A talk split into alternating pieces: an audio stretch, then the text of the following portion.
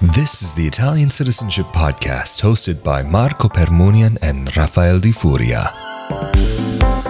Welcome to another edition of the Italian Citizenship Podcast presented by ItaliancitizenshipAssistance.com. Of course, we are back here again with Italian attorney Marco Permunian. How are you doing, man? Good, how are you? I'm doing great, thank you. And today we wanted to talk a little about an article that I actually wrote for Italian Citizenship Assistance a while back and uh, about the B1 level language certificate. And today we wanted to do kind of a, a rough overview of what that looks like because there are so many people that are wanting to know what is it, why, how do I go about it, and so on. So for the in depth article, we definitely recommend to go check out their website, ItaliancitizenshipAssistance.com. In the news section, you'll be able to find the article, but we'll also make sure that is linked below this episode. And also, just to be very, very clear, this episode does not apply at this point in time to anybody who is considering applying, making a petition for Italian citizenship by descent. This is specifically for people who are seeking to get Italian citizenship through naturalization. But, Marco, let's get into this episode. First things first. Why is it important for a person to even have the B1 language certificate? Well, if you are applying for citizenship through marriage and if you're applying for citizenship through residency, you will have to pass this test, which is a mandatory requirement introduced in 2018. So before 2018, it wasn't necessary. And starting from 2018, it, it started to become necessary in order for people to apply for citizenship by marriage or through residency, unless you are applying for citizenship through marriage and you are a woman who was married before 1983. In that case, it's not necessary. And are there any other categories of people who don't have the obligation to have the B1 language certificate? Yes, even if you're applying for citizenship through marriage and you were married after 1983 or you're applying for citizenship through residency, you don't have to take the test if you have an Italian degree. So if you went to school in Italy and you have an Italian degree, you don't have to take this test. And even if a person does have a degree, there are a lot of requirements that need to be met beyond the simple fact of having a degree. So um, I would advise to check carefully the specific requirement and exemptions to make sure that uh, your degree qualifies you for the exemption. And I know there's a, a popular question out there, which I think is really worth jumping into is this something that you can only take the test in Italy? Can you take it online? Can you take it in your country? How, where and how can you take the test? You can not take the test online. So let's start off with that. Um, you have to take it in person, but you don't have to take it necessarily in Italy. You can take it abroad. Um, there are in Italy four institutions that are certified uh, and approved by the Italian government where you can take the test. But yes, you can take the test even abroad as long as uh, the place where you take the test has is part of one of these four institutions. Interesting. So, um, it, so it is required still to take it in person, but it doesn't necessarily have to be at the one place or the four places where um, they actually do have the ability to give this certification. There is an interesting tool on the website of the Ministry of Foreign Affairs where you can see all the language schools and institutions in your area, uh, for example, in, in the US, where you can take the test. So if you don't know uh, which school is approved by the Italian government, rather than calling, you know, school mm-hmm. by school to understand which one can help you, you can rather use this tool on the website of the Ministry of Foreign Affairs, the Italian ministry, and check there which schools uh, are approved and therefore you can use. That's fantastic, especially because I mean you could easily run into the situation and call up a school and say, "Hey, are you guys approved for X, Y, and Z?" They don't know what it is, or the person behind the counter might not know what it is, and say, "Yeah, of course, like no problem." When I, I don't know, I feel like whenever I hear that in Italy, especially, like, "Oh yeah, of course, no problem." You better watch out. Yes. I mean, okay, that's not all the time. I'm definitely doing some generalization here, but I do get worried when I hear that. And so, what about actually studying for the test? Is it required to actually take a whole course along with it, or is it the type of thing where you could study on your own? No, you can study on your own. You don't necessarily have to take the uh, classes. If you need to, you can. Most schools will offer classes in connection to the test, but uh, strictly speaking, you can you could potentially even you know study by yourself and then just go take the test because that's the only thing that is required. And that's interesting because I guess with some other like a getting a degree from a university, whatever the the, the classes are required, whereas this it's only required that you pass the final exam. But then moving on, I'm assuming that taking the course would cost, but uh, the the final exam itself is this something that's free from the Italian government, or does this come with some type of fee attached to it? Yes, you have to pay to take the test. There is a fee attached to it. And then also, uh, one of the other things that I know people are curious about is that sometimes they'll have to get the B1 because they're getting a job or because they're going to school in Italy or whatever it might be. If you get the B1 language certificate for some other purpose, can you reuse that or are the certifications completely different for like a job, school, or citizenship?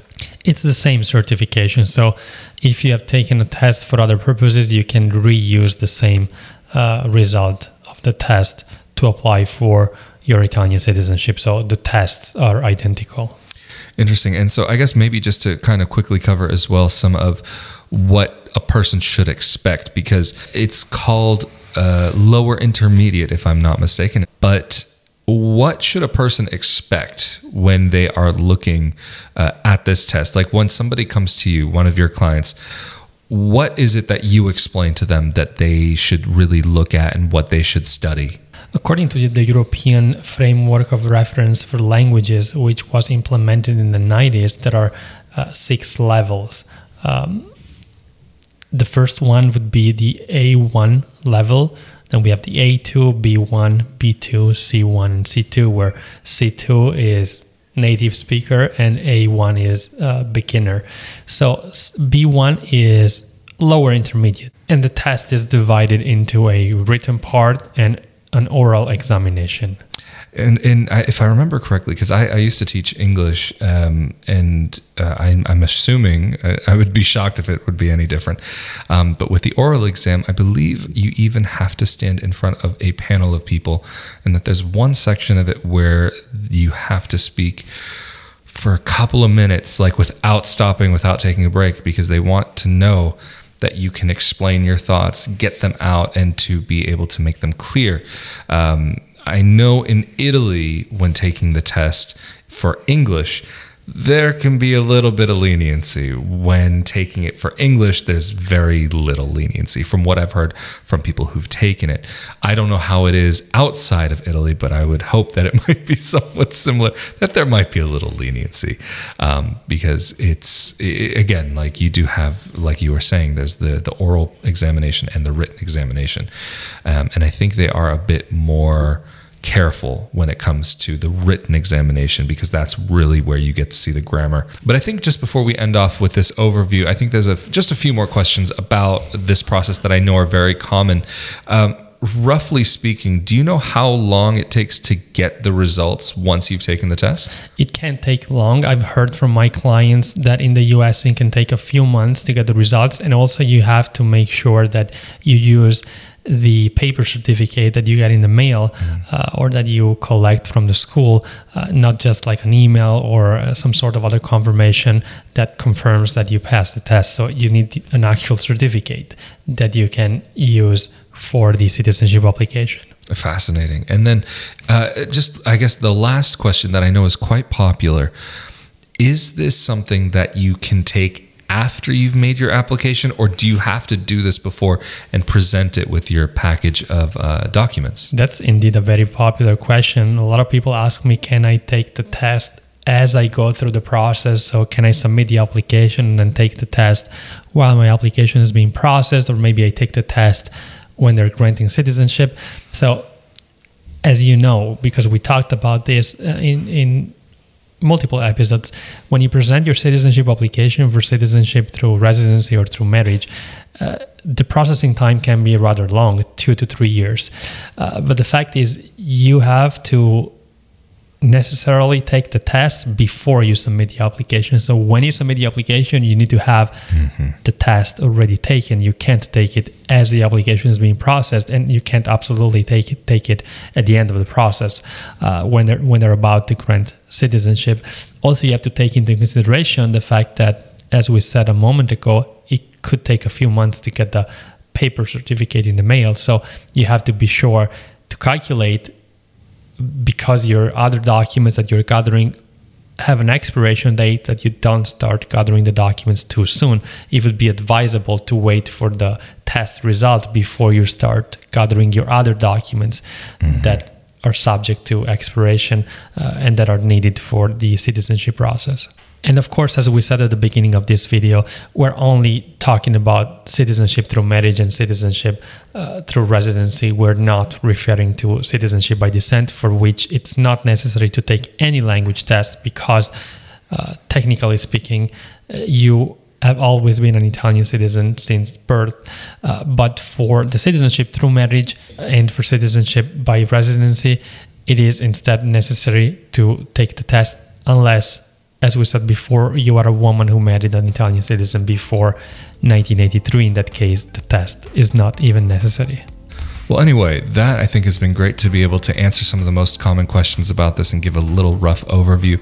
Of course, if you are interested in more in depth information about the B1 language certification for Italian citizenship and a little bit more about what it is, be sure to go to Italiancitizenship.assistance.com where you can see an article that I wrote for them a few years back. But Marco, if somebody is needing any assistance with the process of citizenship, how can they get in contact with you and your team? People can contact us through our website, ItaliancitizenshipAssistance.com, or give us a call. The number is on the website. Absolutely fantastic. And of course, if you're interested in more conversations like this about Italian citizenship, be sure that you're subscribed to this YouTube channel or to the audio only podcast. But also, for those of you who are subscribed to the YouTube channel, you are also automatically subscribed to the Italian Real Estate Podcast as well. But also, if you are interested in any more content about life in Italy, living in Italy, living in Italy as an Italian dual citizen, and getting to see this beautiful country that Marco and I get to call home, then come over to my YouTube channel, youtube.com slash Rafael Di Furia, or you can go to my audio only podcast, Not Your Average Globetrotter, which you'll be able to find on all of your favorite podcasting platforms. And of course, as always, we have been here with Italian attorney Marco Permunian from ItaliancitizenshipAssistance.com.